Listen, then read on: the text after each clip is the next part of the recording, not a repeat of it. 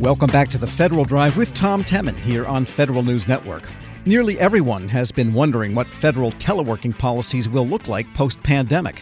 One agency has put a stake in the ground on that very question, and it's a congressional agency the Government Publishing Office. Here with details, GPO Director Hugh Halpern. Mr. Halpern, good to have you on. Good to be back, Tom. And the Chief Human Capital Officer, Dan Mielke. Dan, good to have you on. Well, thank you, Tom. Good to be here. And let's begin at the beginning. Mr. Halpern, what is the new telework policy for GPO and how is it different from what you had before the pandemic? The policy has changed from from policy that generally it allowed telework, but it was sort of in a grudging way to fully embracing telework and remote work as we're exiting the the COVID pandemic. And I got to say, there were a lot of really really terrible things through the pandemic, but one of the really shining things that came through was how our team pulled together, was able to shift to 100% maximum telework, and all of our telework capable folks really stepped up, increased productivity.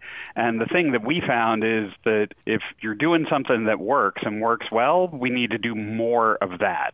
And that's what this policy is really all about. It's about taking those things from the pandemic that worked and embracing them and really making them part of the baseline work environment here at GPO. And what percentage of the workforce still has to be there to operate the machinery for producing the documents? About a third of our 1,500, 1,600 employees were able to telework through the pandemic. The rest of our production staff was really here pretty much throughout the pandemic. We still had to turn out the congressional record and Federal Register, and those teams were here in the building doing their work. We had to implement some some safeguards, but by and large, they were they were here throughout, uh, getting the work done.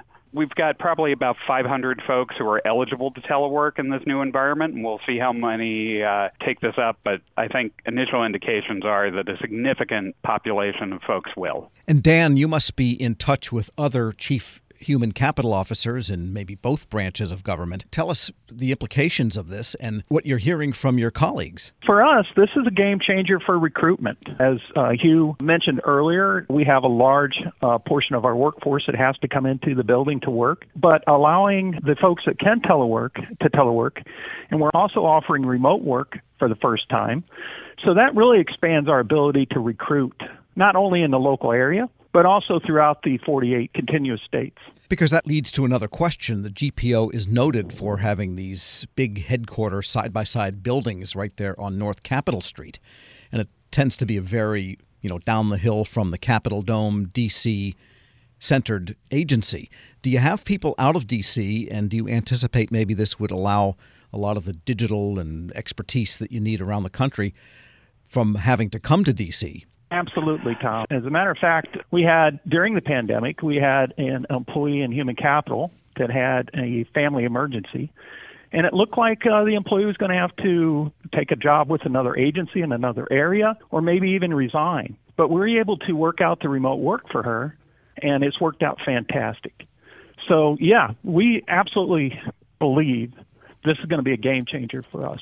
We're speaking with Dan Mielke. He is the Chief Human Capital Officer, and with the Director, Hugh Halpern, both of the Government Publishing Office. And just so we make sure we know exactly what is the specific policy that anyone who does not need to be in the building for mechanical reasons can telework at will or remote work at will? Dan? Well, it's really a discussion between the employee and the employee supervisor. So there will be opportunities. I believe we have one group of 17 individuals in a work unit that's going to work 100% telework.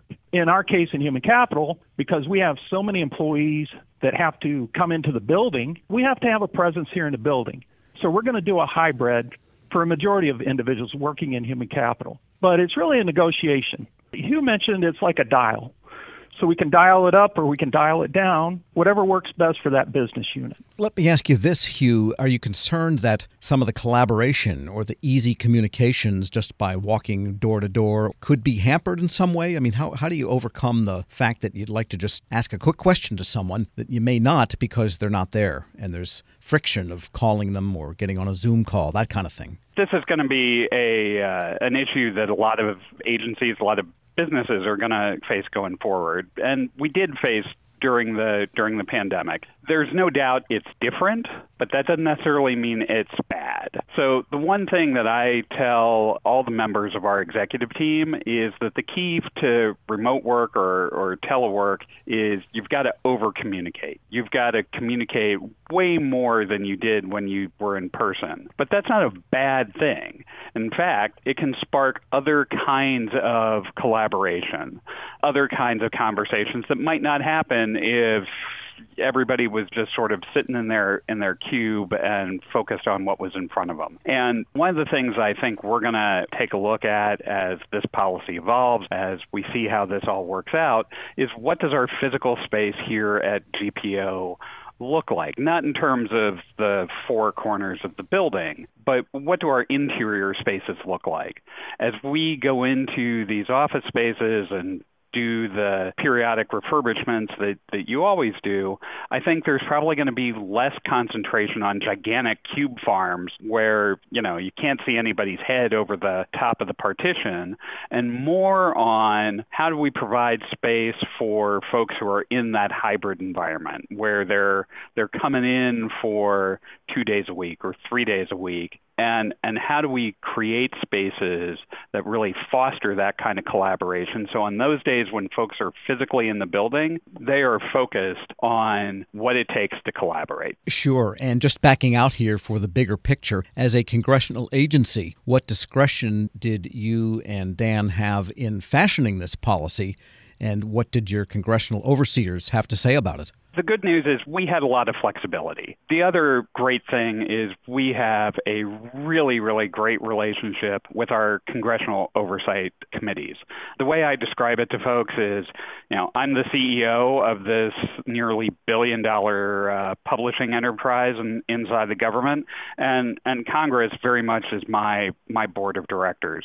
And we had a lot of communication about this. I mean, this is this is probably the single biggest change in the way GPO works since we started putting information online. We were very upfront with Congress, and while we didn't need explicit permission to uh, to make this change, we were talking to them all along the way. And frankly, we were talking with our employees who really, really like this, our teammates, and with our union partners as well. We've tried to craft this this policy in a way way that it's really a win-win for everybody. It's a win for the agency because our teammates are more productive and more flexible so that they can serve our customers better. And it's better for our teammates because they don't have to struggle with a commute and they don't have all of the negatives that come with having to schlep downtown every day and schlep home look, are there probably going to be bumps in the road? We'll see. But I think there's a strong commitment from everybody to work through those and figure out really what what works best for everybody. And our, our initial indication is that this is going to be a game changer for GPO. And Dan, a final question as the Chief Human Capital Officer, what will you be watching to make sure it's working well and that people on both sides, management and the employees who are teleworking or remote working, are meeting everyone's objectives? I just want to say thank you to the director and the deputy director for allowing us to expand this telework program. So it is new. And there's a lot of questions. So we're actively engaging with the employees, managers, and supervisors in responding to their questions. In addition to our policy, we also published a remote work guide, which allows the employee and the supervisor to kind of go step by step on how to determine if remote work is right for them, and then also how to apply for remote work and get that approved. But really, it's a communication of, um, you know, it's such a new policy, it's so expansive that we wanted to make sure that we're responding to their questions and helping them through this process. Dan Mielke is the Chief Human Capital Officer of the Government Publishing Office. Thanks so much. Thank you, Tom. And Hugh Halpern is the GPO Director. Good to have you back. Thanks so much. Thanks, Tom. It's always great to be back. We'll post this interview at federalnewsnetwork.com slash Federal Drive. Hear the Federal Drive on your schedule. Subscribe at Apple Podcasts or wherever you get your shows. Still ahead, the writers of this century old law might not recognize how it's actually followed. But first, what it takes to keep federal technology transfer machinery going. This is the Federal Drive with Tom Temin here on Federal News Radio, part of the Federal News Network. Helping your employees learn new cloud skills helps your business become more agile, more resilient, and more secure. Not helping employees learn new cloud skills causes your business to become less agile, less resilient, less secure, less innovative, less profitable, and, well, ultimately less of a business. Don't become less of a business. Try Pluralsight and get your employees everything they need to learn new cloud skills. Learn more at pluralsight.com/vision. This episode is brought to you by Zelle. Whenever you're sending money through an app or online, it's important to do it safely. Here are a few helpful tips.